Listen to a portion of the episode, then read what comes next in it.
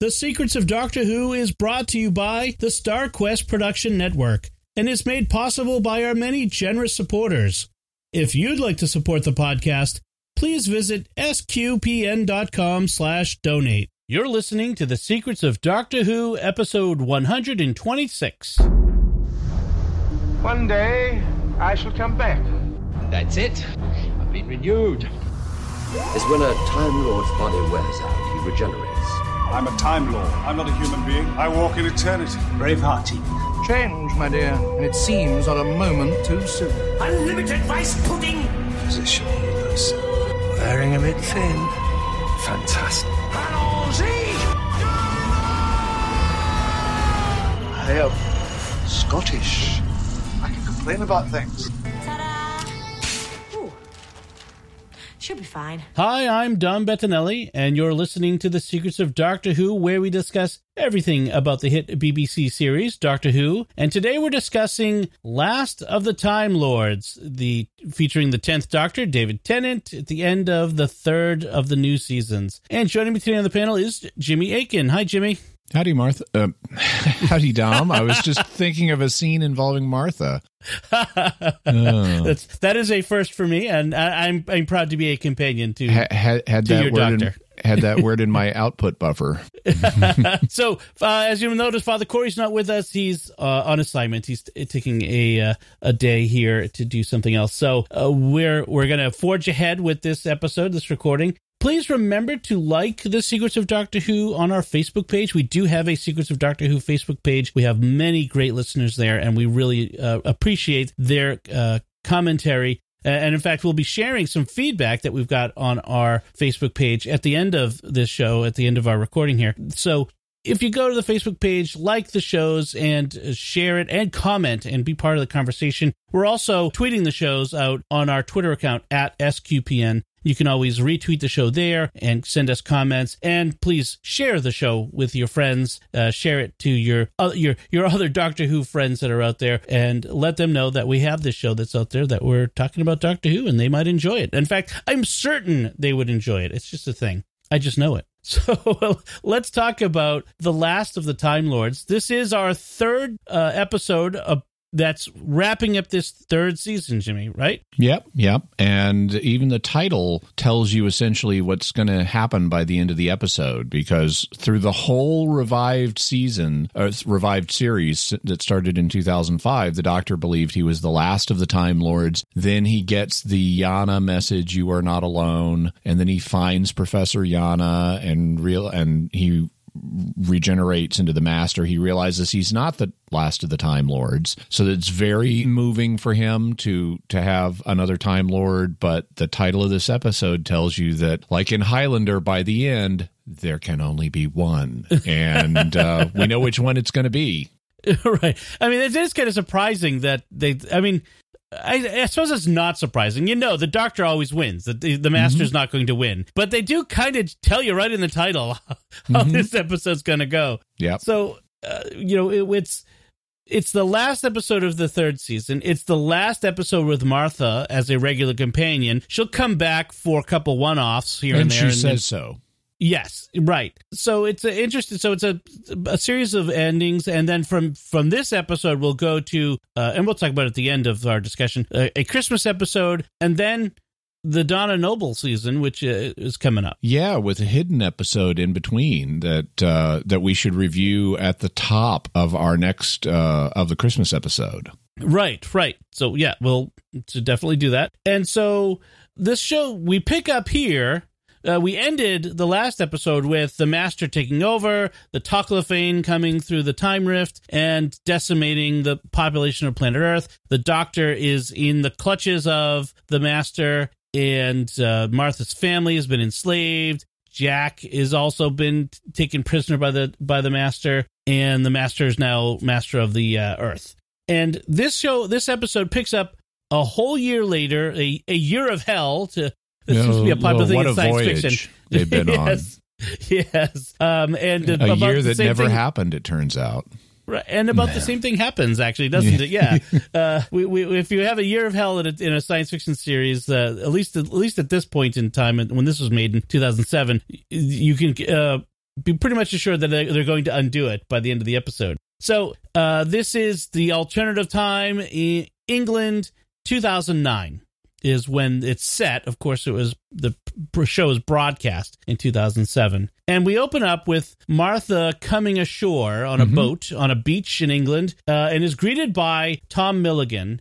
And she's the leader of the resistance now. And uh, we get a little recap of what she did. She left a year ago, left England, sailed the Atlantic, walked across America, was the last person to get out of Japan alive. Uh, and the legend says she's going to save the world. And it's this very interesting. They they drop these hints like the what what happened to Japan?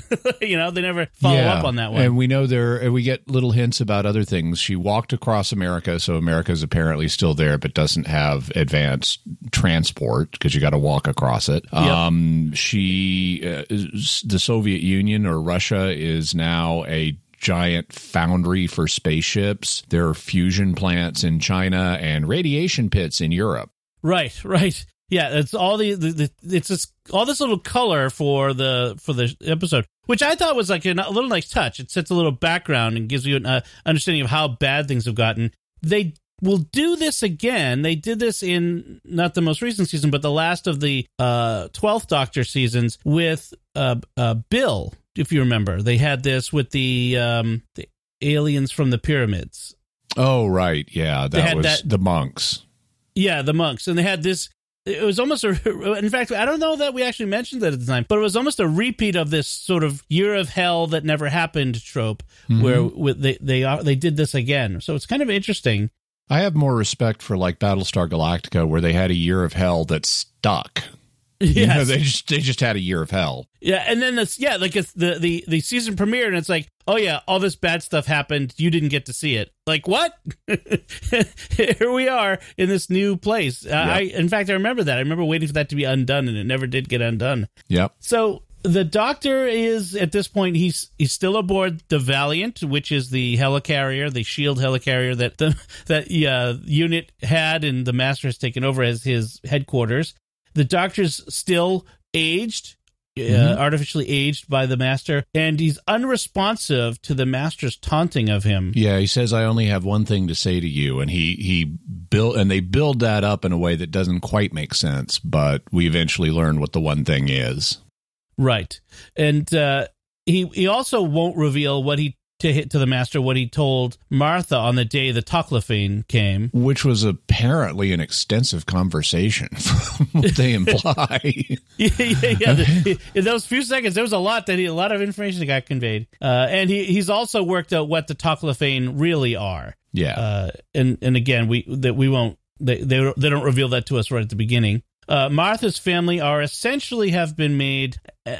Slaves. I don't know if slaves, house slaves. I, I don't want to. It, it has an unfortunate connotation from an American context too, and uh, I don't want to downplay. Well, this, everybody but- is slaves. In, but uh, yeah, everybody is slaves, right? Uh, and the master is taking a particular delight in having Martha's family, uh, like sort of his personal slaves. Right. They even they even talk about later on when uh, uh, when uh, Tom and Martha are traveling by night. Tom says they're going to go to the slave quarters in Bexley, and well, Right. and it's like okay, here's everybody in Bexley are slaves. Right. It, essentially, the whole human race has been enslaved, uh, except for the soldiers, uh, apparently. Yeah, Uh, renegades. the- Martha's family is also working in cahoots with the doctor. They they've they come up they have this plan that they implement where they're trying to uh to to, to get free from the you know the master along with Jack and uh, it doesn't work out. Yeah. expect at this point. But it is nice. You see this covert, like they they're they're surreptitiously flashing the the number three to each other on their finger with their fingers, and doing it in ways that have deniability if anybody's watching. But they know the significance and pass on the message, and so we know something's going to happen at three. And I think the reason we have this here is the it, it conveys that the doctor is not merely just pa- passively waiting. Right. Martha's family hasn't given up. Jack hasn't given up. Jack's being tortured and killed on a regular basis and brought back to life, uh, which is uh, n- uh, it sounds like it sounds like hell. But uh, so it's I, I like that they've conveyed this idea that they're they're still you know, fighting. They're still Mm-hmm. trying to succeed, uh, and they're not just waiting for Martha to save them. Uh, I like that part of it. So uh, also we get more information about what the master's plan is. He he's they've been we know and as we learn from Martha's journey, they've been building this vast fleet of rockets that they're going to use for to go to war with the universe. And the master says the purpose of that is to build the new Time Lord Empire and create a new Gallifrey. And how they're going to populate that new Gallifrey, I they don't really go into, but he wants to build a, a new Time Lord Empire, and so that's his plan. Right. And Martha and Tom go to one of these these uh, shipyards looking out over uh, the countryside in England and they're they're found by one of the spheres that uh, talks that, that that addresses Tom but doesn't address Martha and then we realize she's still wearing the perception filter and this is how she's been able to travel through the world freely as she has been. Yeah. And at this point, they're on their way to see someone named Professor Doherty, who Martha Right. says they need to go see. Right. Uh, one of the things I want to uh, mention here is uh, Lucy. That's the master's companion. is- Yeah, and wife. Wife. Uh, she looks shell shocked at this point. She's she's clearly been physically abused. I mean, she's got Right. she's got Bruises. you know, bruises around her eyes and stuff. So I, I thought it was interesting for a children's program. They they did that very subtly, so the adults in the audience will know that we have spousal abuse going on here, but they didn't you know call it out on screen. But it provides an explanation f- later on for the fact that she turns on the master, whereas previously she was all on board with what Right. he was doing. Uh, I would guess that being in a relationship with the master would be hell. yeah. He, he's an unbalanced, crazy uh, sort of person. Uh, we we find out that so they they tried to carry off this plan. They fail. It turns out that the master's laser screwdriver has isomorphic controls, and therefore only he can use it. And we get this uh, saying the revenge is best served hot. He Yeah. says, Yeah, So clear reference there to Star Trek. right. Well, it's actually older than Star Trek Is it? Is it? Yeah, I looked it up, but no one knows the origin. But it dates to before 1846. Oh, the actual real world saying being that revenge is a dish best served cold. Yes, exactly. Uh, the master's version obviously means re- revenge is best when given right away. Uh, you know, when uh, when when everything is still hot. I guess. Uh, whereas the best served cold is, is is emotionally cold. I think is the idea in that. Mm-hmm. So Martha and Tom they they find this Professor uh, Doherty. She references that she misses the TV show Countdown, Yeah. which uh, for our American audience, the our British audience is cl- definitely know knows. that. Yeah. yes, it's the longest running game show in the world. And and at the time when this was filmed, there were successive hosts named Des in 2006, and then another one in 2007, 2008. They're two different guys, both named Des, who were successive hosts of the show. Which is why she makes this reference to Des and Des. Yeah. And then I- wonders I- what the plural of des is. exactly. Uh, it's going to turn out that By the way, the answer according to standard English grammar is deses. Yes. and it will turn out uh, that Doherty is a traitor and a spy on behalf of the master uh, because she believes he has her son and could and can free him. Um, he probably doesn't. He's her son's probably dead and he's just using her. Uh, we never get a clear uh, uh, reference to that. I, I do have to say though, before she turns traitor, I, and even afterwards, I mean, she she's barely in it after she after she betrays him, but Right. um, but she is an I like her as a character. Uh, Just her personality. She's very no nonsense, get things done, dealing with a bad situation as best she can. And we don't know at first that she's an informant. Um, Right. But, and, but, and even though she is an informant, it's because she's being blackmailed. Um, Right. And so she is a, a, a sympathetic character broadly. Right, and it's one of those situations where uh, the master uh, clearly has a hold on everything. Like, he's got uh, informers within the resistance. I mean, he's got all the tools, but yet he, he's still undermined. Yeah. Like the, in the end, he, he he still fails. And I feel bad that they, in a way, that they had her turn out to be an informant because it kind of ruins her as a character. And I enjoyed the actress's performance so much in this role. It's like I would, I wouldn't mind seeing Professor Doherty on a regular basis. Right, right. That would be interesting to I mean, they could always come back. I mean, since this year never happened, she's clearly Professor Doherty was still someone in the real world they could have gone back to uh, who had not betrayed anyone. Yeah, but still, you would know as a viewer of the show that in this timeline she did. Yeah, I think that could make an interesting character. Frankly, mm-hmm. I think that would be an interesting character. They could say this was just the darkest timeline, and that's why she had a little beard. right. Both the community and a Star Trek reference there. Yes, exactly. So uh, the the master they they're getting this TV working because they want to watch this broadcast from the master who uh, calls the he, during this broadcast he calls the Doctor Gandalf, which I thought was kind of funny because he's he's looking elderly here, mm-hmm. uh, which is a, a fun reference. And then he subjects the Doctor to the effects of his 900 years of life and suspends his ability to regenerate and turns him into a house elf. Uh, I was going to say homunculus. Yeah, little little tiny version of the. Di- it's okay, I guess. Time Lords shrink as they age. Matt Smith didn't, but well, I I think it's the idea of like if you uh, you know as we get older, we we do shrink a bit. Like our spine compresses. You know, it's it's a natural human thing. We don't turn out to be 18 inches tall. Well, most of it because head we don't live to 900 years. I think it's ex- the extrapolation out to 900 years. Methuselah must have fit in somebody's pocket. Uh, that's all I'm saying. I, when when I when I saw this, I I thought so maybe this is a hint that you know even though the show depicts him as a human, Time Lords in their native form are weirder than we imagine yep. them to be, um, and this allows that to show through in some way. Um, on the other mm-hmm. hand, I don't know that they thought it through that far. I'm thinking this is a reference to Yoda is actually a Time Lord. he's not 800 years old and he's uh, yeah, yeah. shrunken and shriveled, uh, although green. so, so, what would that imply for a Yoda in his prime? He would be like, you know, six foot tall and strapping and muscular. Uh, I would those, guess with so. those pointy out green ears. Uh, that that bears some interesting. That's some interesting fan fiction there. Mm. Let somebody else write that. So uh, rather than be discouraged at what happens to the doctor, and as she sees it, yeah. And by by the way, this is all a message for Martha. The right. the master knows Martha's in England. That's why he's doing this broadcast. He's effectively going to humiliate the doctor on TV so that Martha will see it and lose heart and she right. doesn't. She her right. reaction, and I think this is what you're going to go to, is yay, the yeah. doctor's still alive, even though he's a 900 year old homunculus now. right.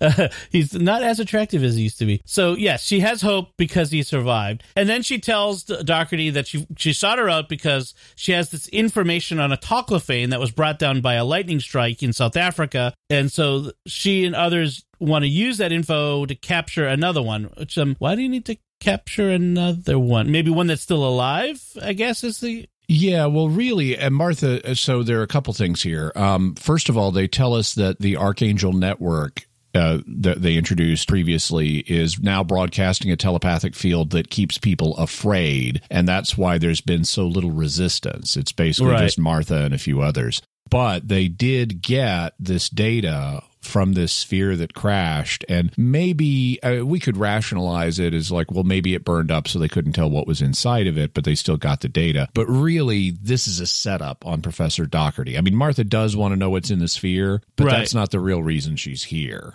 Right. They know that Doherty is spying for the master and they're using her to to advance their plan. Yeah. Uh, uh so sort of a double cross here. So they they do manage to capture one Mm-hmm. And, and that's a nice sequence when they do. I mean, it's a kind of yeah. action sequence with Doherty and Tom and Martha, and they're all working to take down this sphere, which they do. And then Doherty, based on the data they've got, is able to open the sphere, and they can see inside and see what a toclafane is. And it's basically a grotesque head for future from Futurama that looks way better than the actual Darth Vader he- head. Once we got to see inside the yeah. helmet, that would have been what we see here. Would have been a better Darth Vader inside the helmet.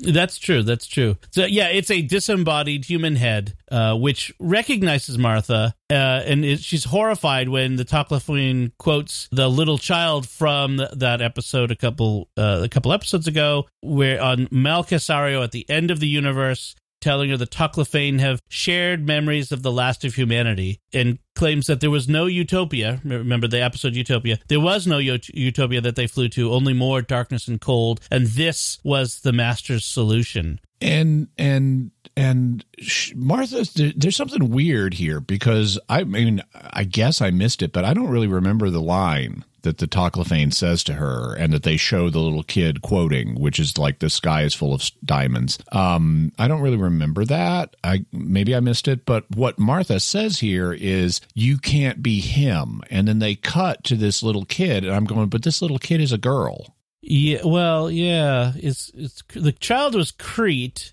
and it was played by a boy. It was. just had- he had long hair. Looked like a girl to me. Okay. yeah, yeah, it's he had long that had curly long hair, so it was hard to tell. and a uh, at high that age. voice that's prepubescent. So I guess that's why. Yeah. So the the master has this moment back on the Valiant where he talks about how the humans cannibalized and regressed themselves, becoming the childlike Toclafane, and explaining how he brought them back in time by turning the TARDIS into a paradox machine, and because the Toclafane killing their own ancestors would have created a paradox where the Toclafane didn't the exist. grandfather paradox. So that's what the TARDIS is doing. It's it's holding back the effects of the grandfather paradox.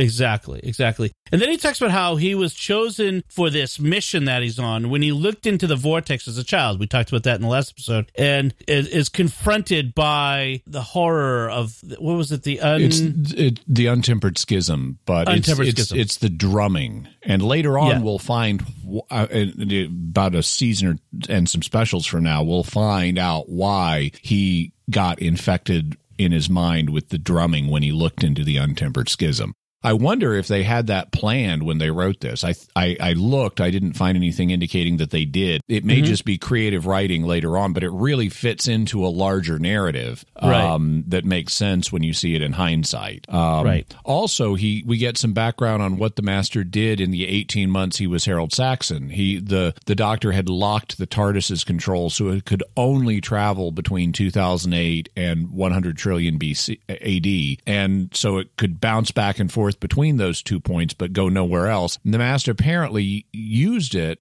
and met Lucy, adopted her as a companion. Which is the first time, if I'm not mistaken, we've had the master have a companion right. on the show.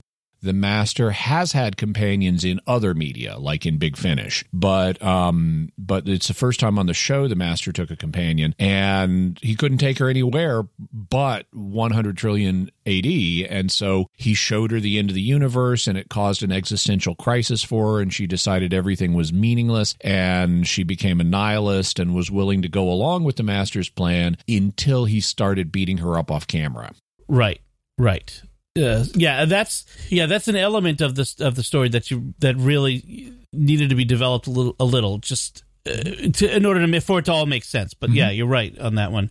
The the the master does uh, claim you know claim that the to- the Toclafane are the are humans, and he says human race greatest monsters of them all, which sort of throws it back in the doctor's face because the doctor loves human beings; that they're his favorite Yeah. alien species. The master has even pointed out to the doctor, "You love them so much." Before we know what the Toclafane are, and Yeah. and there's an some interesting intercutting here because as the doctor and the master, well, as the master is monologuing about all this to the doctor, Right. We're intercutting with Professor Doherty and Tom and Martha, and as the revelations are coming out about what the Toclafane are and how the master got them and stuff like that. Um, they're talking to the sphere, the head in the sphere, and Tom asks, Well, why do you kill so many people? And the sphere just joyfully says, Because it's so much fun. And, Right. and at which point Tom shoots him with a gun, uh, a slug thrower, Right. and so kills the thing in the sphere. And that's the moment, like when the master says, "The human race, the greatest monsters of them all."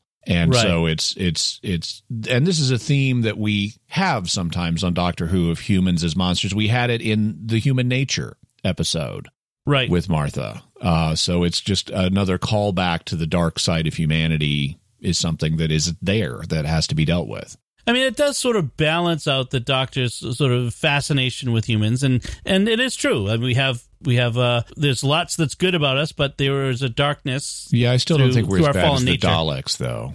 No, no, the Daleks are. There is nothing redeeming in the Daleks. So Martha, at this point, tells Professor Doherty that the Doctor had sent her on a quest to find a Time Lord killing device uh, that UNIT had developed, a, a, formula of four chemicals that, when combined and injected into a Time Lord, will kill him permanently. And she had to go get the components, which were scattered in San Diego. So, Jimmy, I'm assuming yeah. you have the oh, 1st I'm not, one. I, but I'm not telling where it is. Okay, good. Okay, don't tell anyone. Yeah. Uh, then in Beijing, Budapest, and London, of course, because London. Uh, Mm-hmm. Yeah. so, well, and uh, the- there's a unit headquarters there. So well, it's also the doctor's favorite place. So Yeah. Uh, uh, so and which is interesting. So it's this whole story that she tells, which is of course false. Because the whole point of this is so that the master will find out that Martha has this Time Lord killing weapon, Mm-hmm. and so that he will come and get her and take her uh, and, uh, to, into his presence where the doctor is, which is the key to their plan. yeah, as opposed to doing something sensible like drop a nuke on wherever Martha is and don't get anywhere near it. Right, right. But this is the master, so he can't resist being overly dramatic in how he deals with things. Right. Um, You can't I- monologue at her if he drops the nuke on her, you know? Yeah, exactly. um, I well, I like the fact that they have that it is this ridiculous, you know, thing. Okay, we've made this gun, and they even point out. Tom says, "Well, I could just shoot him with a bullet," and she says, "Yeah, but he'd regenerate," which is a setup for what happens at the end of the episode. Right. Um, but this will not only kill him, it'll also stop his ability to regenerate. And it's so dangerous. We've scattered the components all over the world. And it's like, so you'd have trouble needing it in a crisis? Uh, Right. you- uh, that makes no sense. And I, what I like is later on when Martha reveals that this is all a setup, she starts laughing at how stupid the idea of this gun in four parts scattered across the globe is. and the master fell for it because that's Right. the kind of comic book mind he has when it comes to things like this. Right. Exactly. Exactly. Yeah. I mean, he because the doctor himself would would envision, and this is the bad guy problem. You always think that other people are as evil as you are, like at base, like that you would do the same thing. And in fact, uh, this is you know this is what he thinks. So uh, Martha and Tom, they do go hide out at the slave quarters in Bexley, where there are a hundred people crammed into each house, and all of the human race has survived as slaves. And Martha tells the story of her travel and of the doctor. And this is also a setup for Yep. the ultimate solution, which will, I don't want to break it now. I, I will, we'll talk about that when, it, when This, the this podcast is being pretty wibbly wobbly, timey wimey when it comes to bouncing back and forth with spoilers. But yeah, yeah, yeah, because I, want to deal with it all in, in one piece because Uh-huh. there's several several elements that I want to talk about. and and while they're going there, the professor uh, Doherty betrays them. She calls the Archangel Network. She hears a male voice that interrogates her. That's maybe a robot or maybe a Toclafane, and she wants to know about her son. And she says she repeatedly asks about her son, and all the voice will say is "state your intention." And Right. eventually, she gives up and says, "I have some information for the master about Martha Jones because she knows where they're going." She invited them to stay at her place, which would have made it easy for her to call in the goons. Um, Right. But they didn't do that. And they also didn't cross London because Tom says it's full of wild dogs and they'd be torn apart um, if they tried to cross it at night. Uh, I didn't know dogs are nocturnal and will be asleep in the daytime, but okay. um, and so that that's why they're staying at Bexley, which is kind of like the, it, I believe it's southeast London. Um, It's like a s- suburb or, you know, something like that. And so I Right. guess the implication is Martha came across the channel from, uh, from Europe, from France, from Europe Yeah. As opposed to the West Coast having crossed the Atlantic because they're right there at London and they clearly haven't. I don't think they've traveled that far. Right. Well, yeah, because she she's traveled west around the world and just came from the radiation pits of Europe. So Okay, that would make sense. yeah. So the uh, the master just shows up in Bexley and she, he threatens her. She gives herself up. Uh, but of course, it's all part of the plan. During yeah, this, yeah. Well, but but she he's he so he forces her to. He's like, I'm going to kill everybody here if you don't give up. What would the doctor do? And we see Martha like cowering in fear before that, and it's a little bit of a writing issue here because why does she cower in fear so much? If she has she's plan. planning on giving herself over to this guy, I mean, you Right. could say this is an act to sell it. You could say she's having a panic attack really though it's to keep the audience from knowing that, Right, that, right. that this is all an act. Um, Exactly. But she then does turn herself over to the master, and it almost her plan almost goes sideways at this point because the master starts to kill her. He's le- aiming the laser screwdriver at her. He's already used it to destroy what's in the bag, which is the gun. Uh, Right. Now he's going to kill her, and and and this points out the number of imponderables that her plan actually involves. Um, it's not the most rigorous plan here, given you know Right. everything that could happen. And the only thing that saves her is Tom. Uh, Tom lunges to her defense, and so the master kills him instead, and then has a change of heart and says, "Really, I ought to kill you in front of the doctor, shouldn't I?" It's also kind of sad we didn't uh, with Tom because Martha had, for once earlier in the show, displayed interest in someone other than the doctor when she met Tom and said, "Is there a Mrs. Milligan?" Right. And, in fact, there is a deleted scene or a deleted part of the script where at, after everything is restored, she calls the hospital where Tom is a doctor. Ah, Uh, uh, and but I think it leaves it sort of open ended whether they actually connect. Obviously, they don't because Mm-hmm. she ends, up, with Mickey, but yeah, Right. Uh, so uh, there is this countdown down, and we forgot to I forgot to mention this earlier. There's a countdown that's coming, which is the uh, countdown to the launch of all of these rockets that will destroy the the universe. Which there are thousands, like sure, there are thousands of these rockets, maybe even tens of hundreds of thousands of rockets. Say it's a universe we're talking about. You Yeah. know, it, it's a little hard to to to, to take that. I, I assume this is phase one of like because the master names a place that where they're going to attack first, and so I think the idea is we're going to take over that place, and then we're going to spread. We're going to make more of these things. It'll be like using von Neumann probes. We're going Right. to have a von, von Neumann war. Wherever we go, we're going to cannibalize stuff to invade surrounding areas. Okay. Um, one thing that I thought was interesting is when so the master decides not to kill Martha except in the doctor's presence. So takes her up to the helicarrier to do that there. And as Martha walks into the room, we have this high noon western music playing in the soundtrack. It feels like the climax of the good, the bad, and the ugly. Or Right. something is like I guess we're this is signaling us musically, even though it, you don't normally hear Western music on you know it's like the strumming gr- dramatic guitar stuff uh, acoustic guitar um Right. it sounds very 19th century very john ford or uh f- what's it i'm blanking on the guy who did the man with no name trilogy um not clint eastwood i mean westerns. the director yeah, um, uh, um, uh, uh, sergio yeah. leone yes. um Thank you. and and so I guess we're being signaled musically. Okay, now it's time for the showdown. This is where we're going to have this dramatic confrontation that's going to resolve everything between the master's side and the doctor's side, and Martha is at the center of it. Right, and because this is a season finale, it's a it's a companion finale. This is occurring relatively early in the episode. I mean, the, we're, Yeah. we're bringing things to a head early on, and and so what we find out is that when the doctor whispered to Martha at the end of last episode before she escaped, he said to her, "Use the countdown." Essentially, Yeah. Which uh, that uh, to do what? This Like- well, yeah, this is also another imponder. Now the master they set up the countdown by the master when he sets it like a three minute countdown Mhm. uh, to launch all these things, and they've been talking about we're launching tomorrow, but then he sets a three minute countdown, and he says I never could resist a ticking clock. So they Right. set that up as this is a master personality trait, and the doctor knows it and uses it against him. But they're just as another imponderable. They're just lucky the master announced all of this publicly, or they'd have no idea when the countdown was even occurring. right, and because everyone in the world can apparently hear, hear the countdown, Even though there's no broadcasts normally, I guess they're broadcasting this live, or people wouldn't know. Yeah. Uh, so the during the final countdown, when it reaches zero, this is the plan. Everyone in the world is to think together.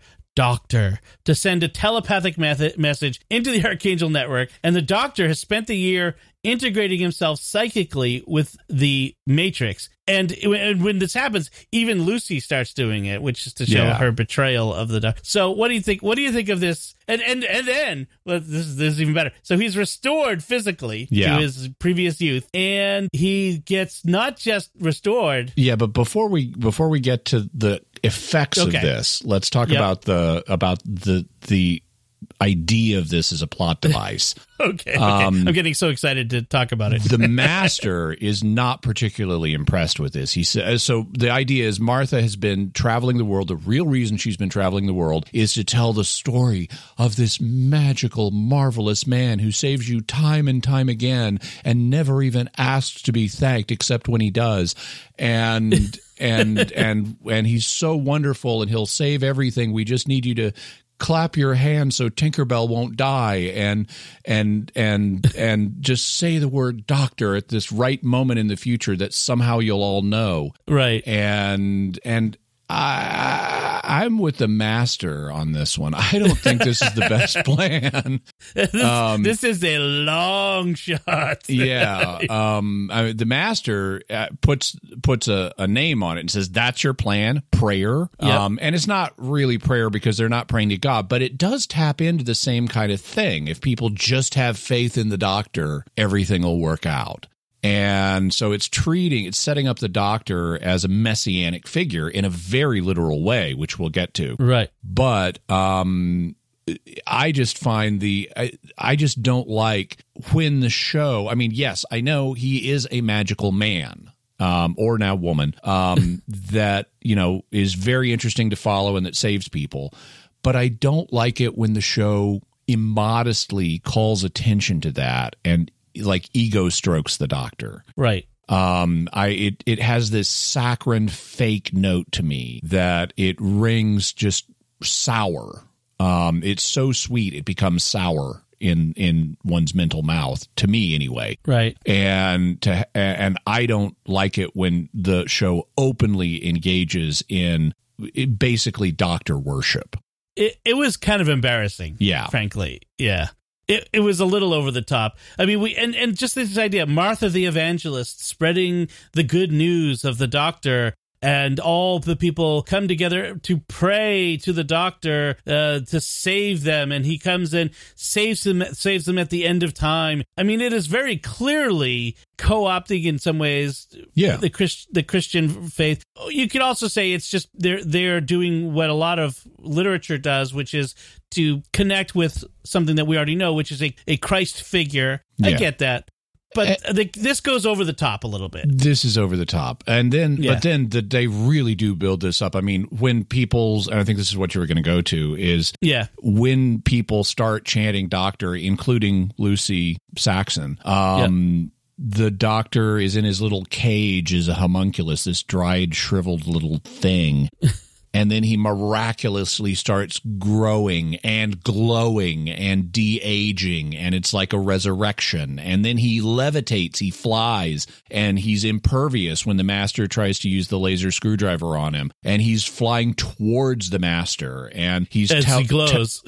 glows and he's telekinetically doing stuff. And then he embraces the master and he says the one thing that he's been saying been wanting to say to the master and that the master is dreading and that one thing is I forgive you. And so we have this resurrected, shining Jesus figure forgiving the sins of the one who, I mean, Father, forgive them, for they actually did know what they were doing.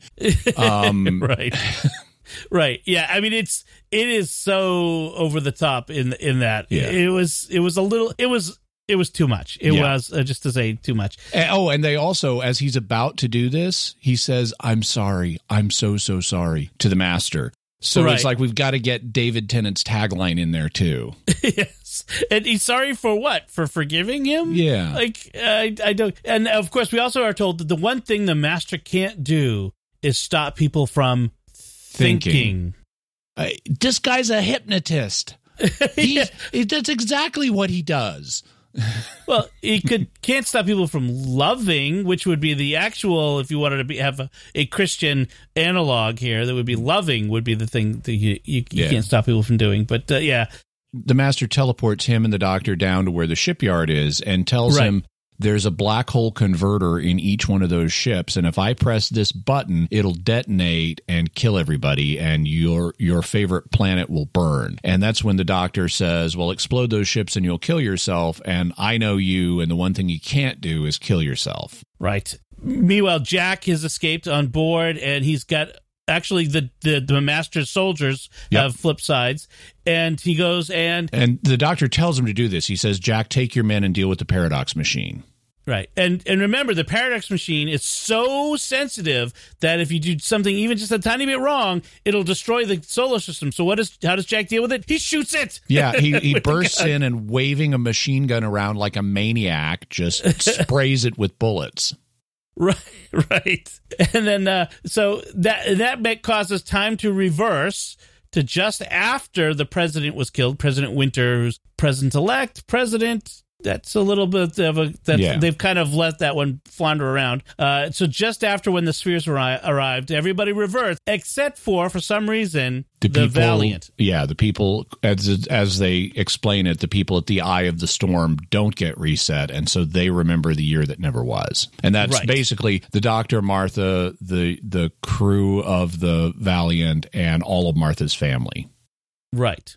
Uh, the doctor plans to keep the master prisoner now that he's got him. He's going to imprison him in the TARDIS. And the doctor says, well, maybe it's time to change now that I've got someone to care for. I'm going to end my peripatetic lifestyle and settle down and watch over the doctor, which. and, and notice there's an echo here of what later happens. I mean, Mm-hmm. he's willing to stay in one place for an extended period in order to guard the master, and that's what Peter Capaldi later does Right. with Missy. Where he Exactly. teaches at this university for 70 years or something in order to give her time to rehabilitate in the vault. Right. Yes. And so there's this, this there's this echo here where uh, I think that they consciously went back to this uh, to pull that to pull that out for that episode or that season. Yeah, and it's very interesting given the um, relationship. They don't really explore it fully, but given the relationship at the end of Peter Capaldi's run between Missy and the John Simm's version of the Master. I mean, he immediately precedes Missy. He regenerates into Missy, we later Yep. learn, and he kills Missy at the end of it because she's turned and is going to stand with the doctor. And here in this episode, he's in at the end of it, Last of the Time Lords. He's contem- Oh, by the way, his wife shoots him. Lucy so shoots him, Lucy right, shoots yeah. him. Um, and so the doctor's begging him to regenerate, and the master is refusing. Apparently, he's got conscious control of his regeneration, um, and refusing to regenerate rather than just regenerate and then spend all this time with the doctor imprisoning slash rehabilitating him. That's the worst thing to him. That's even worse than dying, it seems. And so he is willing to kill himself, contrary to what the doctor thought. Um, well, then uh, we get, you know, go forward a few seasons and we have the John Simm's master meeting Missy and the doctor has imprisoned slash rehabilitated her. And now she's willing to stand with him and he is again willing to kill himself. Only now it's he's killing Missy Right. rather than have that fate play out.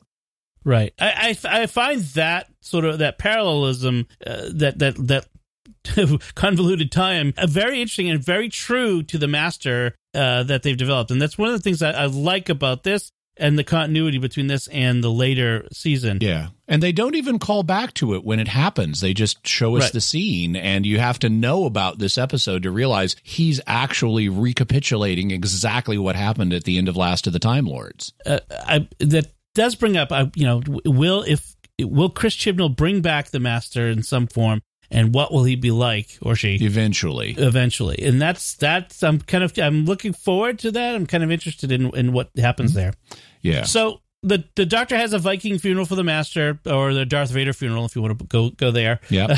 because even a cell of, of a time lord is incredibly powerful so he must be completely destroyed which if, that has to be one really hot fire to destroy every Yeah. single cell Yeah. uh it turns out that um, somebody shows up to to grab a ring that the doctor didn't notice. Yeah, out of the so fire. so the doctor, so we see a woman with red, we see the hand of a woman with red fingernails take this ring that falls out of the funeral pyre, and so we know this, and we hear the master laughing, if I recall correctly, and Yeah. so we know that he really didn't kill himself. The doctor actually was right about that. He has a plan to come back after this. He's just refusing to regenerate at the moment to get away from the doctor.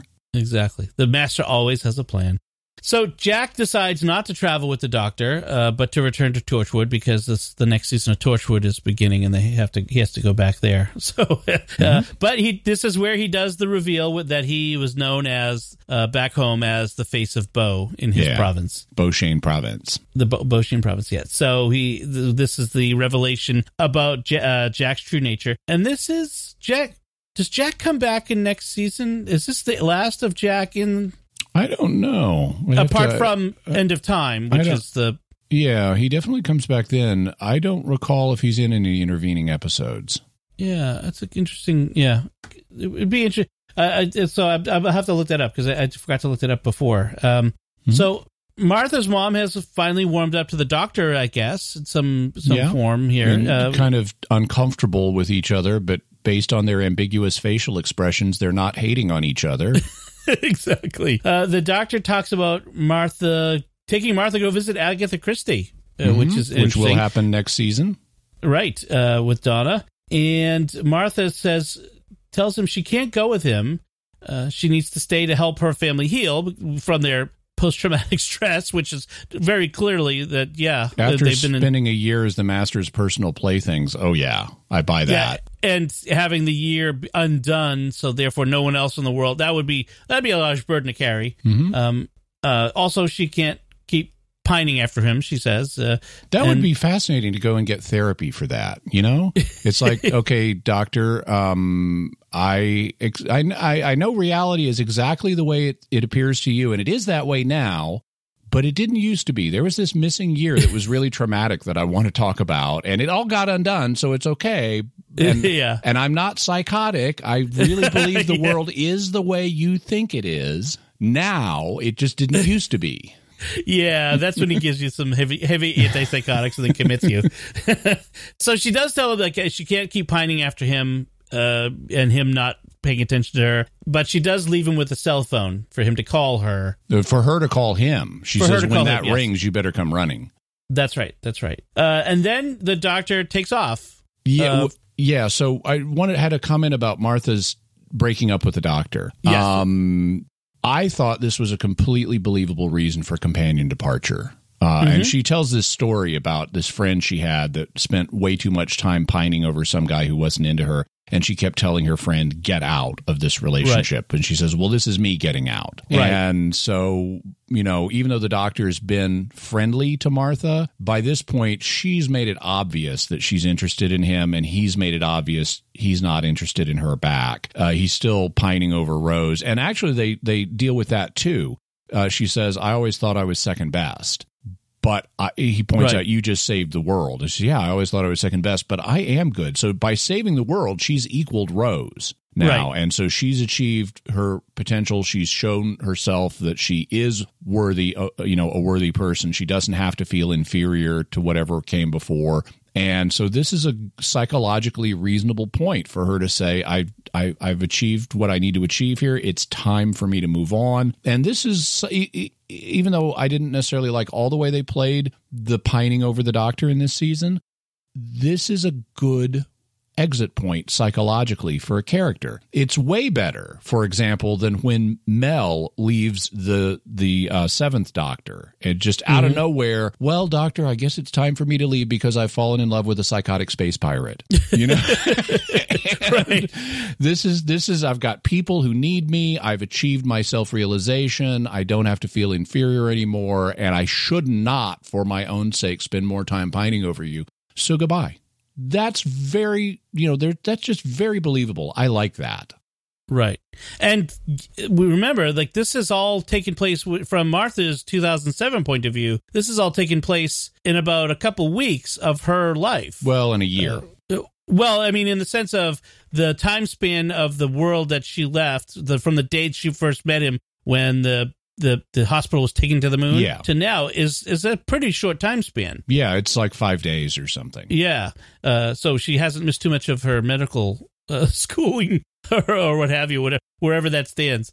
So what we get now is the doctor with his his severed hand, his extra hand, yep sets the TARDIS controls, and they take off, and or they start to take off, and then the TARDIS shakes huge, and then you hear a foghorn, and the bow of a ship smashes through the wall. What? I'm not sure how this is all happening. Yeah, and then he just says, "What? What?" It's the classic uh, uh, D- David Tennant line. Another one, um, which it's very interesting that there's no um, this, the, the ship itself has no writing on the bow. But he does get a a the, or, the, uh, Life in preserver. Britain they call it a life belt. We call it a life preserver. It does say HMS Titanic on it. Uh, although when we see the Christmas special, it'll be slightly different. The ship bow that comes through will look like the Titanic, Mm-hmm. uh, black and white and uh, that sort of thing. So it's kind of interesting. Well, that's probably due to the paradox because there's also a hidden episode right here that's five minutes long the, called Time Crash. Um, Right. That uh, occurs in the middle of this scene, but they don't show it to us here because it's broadcast as part of the Christmas special for this year. So we'll talk. We need to talk about Time Crash at the top of the Christmas special episode because it leads into that. right. Also, by the way, there's a uh, there's a reason I would guess why they call them life belts, even though it's clearly not a belt; it's clearly a ring. Um, in England, at least historically, the word life preserver is used for something completely different. What we would call a blackjack or a a a, a, a, uh truncheon, a Oh. stick you hit people with. That's a um, life preserver? is- it's a life preserver because you don't kill the person that you're using it on. oh, So if you read like the Sherlock Holmes stories, uh, in um, in uh, uh, the one where oh the one where they take down the blackmailer uh, and uh, Sherlock and Watson are going to break into Charles Augustus Milverton's house. Uh, the doctor tells him, you know, get your dark lantern and your life preserver. oh, okay. I would have thought it was life preservers preserves your life because you beat the bad guy with it. Well, maybe I assume it's because you're you're not killing him. You're not just using a gun or a sword on him. That's true. That's true. All right. Any other notes on this episode to, to settle things out? Nope, that's it for me. Okay, so I want to get to our feedback. We have some feedback from our episode we discussed, uh, the the classic episode Blink, uh, the, or the classic Tenth Doctor episode, the the one that so many people love. Uh, our friend Amy Flowers writes on Facebook: Blink is the perfect example of how good Moffat is at single episode contained episodes. How he was with broader arcs is another matter. So that's an interesting con- contrast. You Yeah. know, writing writing a single story, one episode, uh, Moffat was pretty pretty good at that. I mean, some, there's some really good self-contained episodes out there, but sometimes when he got into the whole arc thing, it, it got a little big for him. What do you think? Well, I, I I don't know that I minded his arcs. I actually thought his arcs were pretty good. What I thought he didn't do well with long arcs was the payoffs. Um, like the whole the the death of the doctor thing. Um, you know, we see him get shot at Lake Silencio, and that's a fixed point in time, and that can't Right. change, and that's that's fine. That's an interesting device driving the whole season. But then midway through, we get a good man goes to war, which I didn't like, and then we get the wedding of River Song, which is a chaotic mess. Um, and he tends to go too fairy tale when he does big payoffs, and I don't I don't like the fairy tale as much. This is this had a fairy tale feel on the emotional level with the Weeping Angels, but not a fairy tale plot. The plot dynamics here were tight. Uh, then we have a, another uh, Facebook comment from Steve Jess who says, I always thought Blink played like a backdoor pilot for a spin off series. Imagine Sally Sparrow and her boyfriend hunting weeping angels out of their video store. Yeah, well, something similar to that. They did consider Sally Sparrow as a new companion. Right, right. Uh, yeah, I, I don't think it. There had been, I think, had there not been Doctor Lite episodes in the past where it was the Doctor kind of came in as a third party like this? Well, going all the way back to the first Doctor, there was an episode called Mission to the Unknown, which is unique in that it has absolutely no episodes of the uh, no characters from the main cast in it. It's an entirely new cast. Who just all of a sudden the Doctor, Ian and Barbara are not there. Um. And, or whoever the companions were at the time. So we have had that in Modern Who. I don't recall if this was the first Doctor Lite episode or not. It may or may not have been. Uh, speaking Oh no, it's not because Yeah. the previous a previous Doctor Lite episode that I remember is the one with the Abzorbaloff. Oh, right, right, right. Of course, yes. That was that was the the, the previous version of that. Uh, so yeah, I mean that's so they they did it before and they'll do it again uh, uh, undoubtedly. And the next Doctor Lite episode that I remember anyway is awesome. It's midnight. It in my mind, midnight equals uh Blink. It is it Doctor Lite or just Companion Lite? No, it's The doc- it's oh, the I'm sorry. doctor's It's compa- present. oh, you're right. It's companion Yeah. light. Yeah. Yeah, but uh, but but similar idea. We're Mm-hmm. we're, we're we're we're limiting the the, the cast. So it, it it's it is an interesting idea. Like I don't think it was ever intended to be a backdoor pilot, but it does kind of feel that way a little bit. That the that you know Sally is the main character in this story. So. Uh, then we have an email from Scott Shields who says the Easter egg from Blink, the the Easter egg in the story, which is the Doctor talking to Sally, the Easter egg was actually included as an Easter egg on the Doctor Who Series 3 box set. Uh, that included Blink. To get the Easter egg, you insert disc 4, which includes the episode Blink, into the DVD player, select scene selection for the episode called Blink, highlight scene 9, which is called Keep Looking, press up, the episode name should now be highlighted, hit enter, and a familiar Easter egg should appear. Is he trying to talk to us? Cool. Unfortunately, if you do digital media, the Easter egg isn't available. Yes, yes. Uh, That that is where the uh, this if this story were made today, it would be a whole different uh, uh, resolution to the story. We'd have to find something some other way, a hidden YouTube video apparently or something. Yeah. Uh, which actually we get that in the most recent season. Uh, we have YouTube being a key element with uh, with the um, the mo- one of the most recent companions. They, I have we haven't seen them enough to, Graham? to remember. Ryan? not Graham. Ryan, yes. but anyway, thank you all for your feedback. We really appreciate it. It's very greatly appreciated. And you add a lot to the show when you when you send us your feedback. We do we do love that. So as we close out, we want to take a moment to thank our patrons who make it possible for us to create Secrets of Doctor Who, uh, including Joe T, Kenny D, Aaron B, Maria S, and John H. Their generous donations at sqpn.com slash give make it possible for us to continue the Secrets of Doctor Who and all the shows at StarQuest. You can join them by visiting sqpn.com slash give. So that's it from us. What did you think of not just Last of the Time Lords, but this trilogy of season finale the episodes that with Utopia, Sound of Drums, and Last of the Time Lords? Let us know by visiting sqpn.com or the Secrets of Doctor Who Facebook page. Leave us feedback there, like uh, some of our uh, listeners did, or send us an email to Doctor Who at sqpn.com. And we'll be back next time when we'll be discussing the fourth Doctor story, Horror of Fang Rock. Oh, Uh, yeah. Because there's so many Fourth Doctor stories, we're kind of inserting extra ones in so we don't run through everybody else before we, we finish the Fourth And Doctor. becomes the Tom Baker show. exactly. Uh, so until then, uh, Jimmy Akin, thank you for joining me and sharing the secrets of Doctor Who. Thank you, and I'm looking t- forward to uh, the horror of Fang Rock because unlike um, unlike the Empty Child, where everybody lives, in horror of Fang Rock, everybody dies. Spoilers. and once again, I'm Dom Bettinelli. Thank you for listening to the Secrets of Doctor Who on StarQuest. And remember, you know what happens now. You wouldn't listen because you know what I'm going to say. I forgive you. Right. This is going to be fun.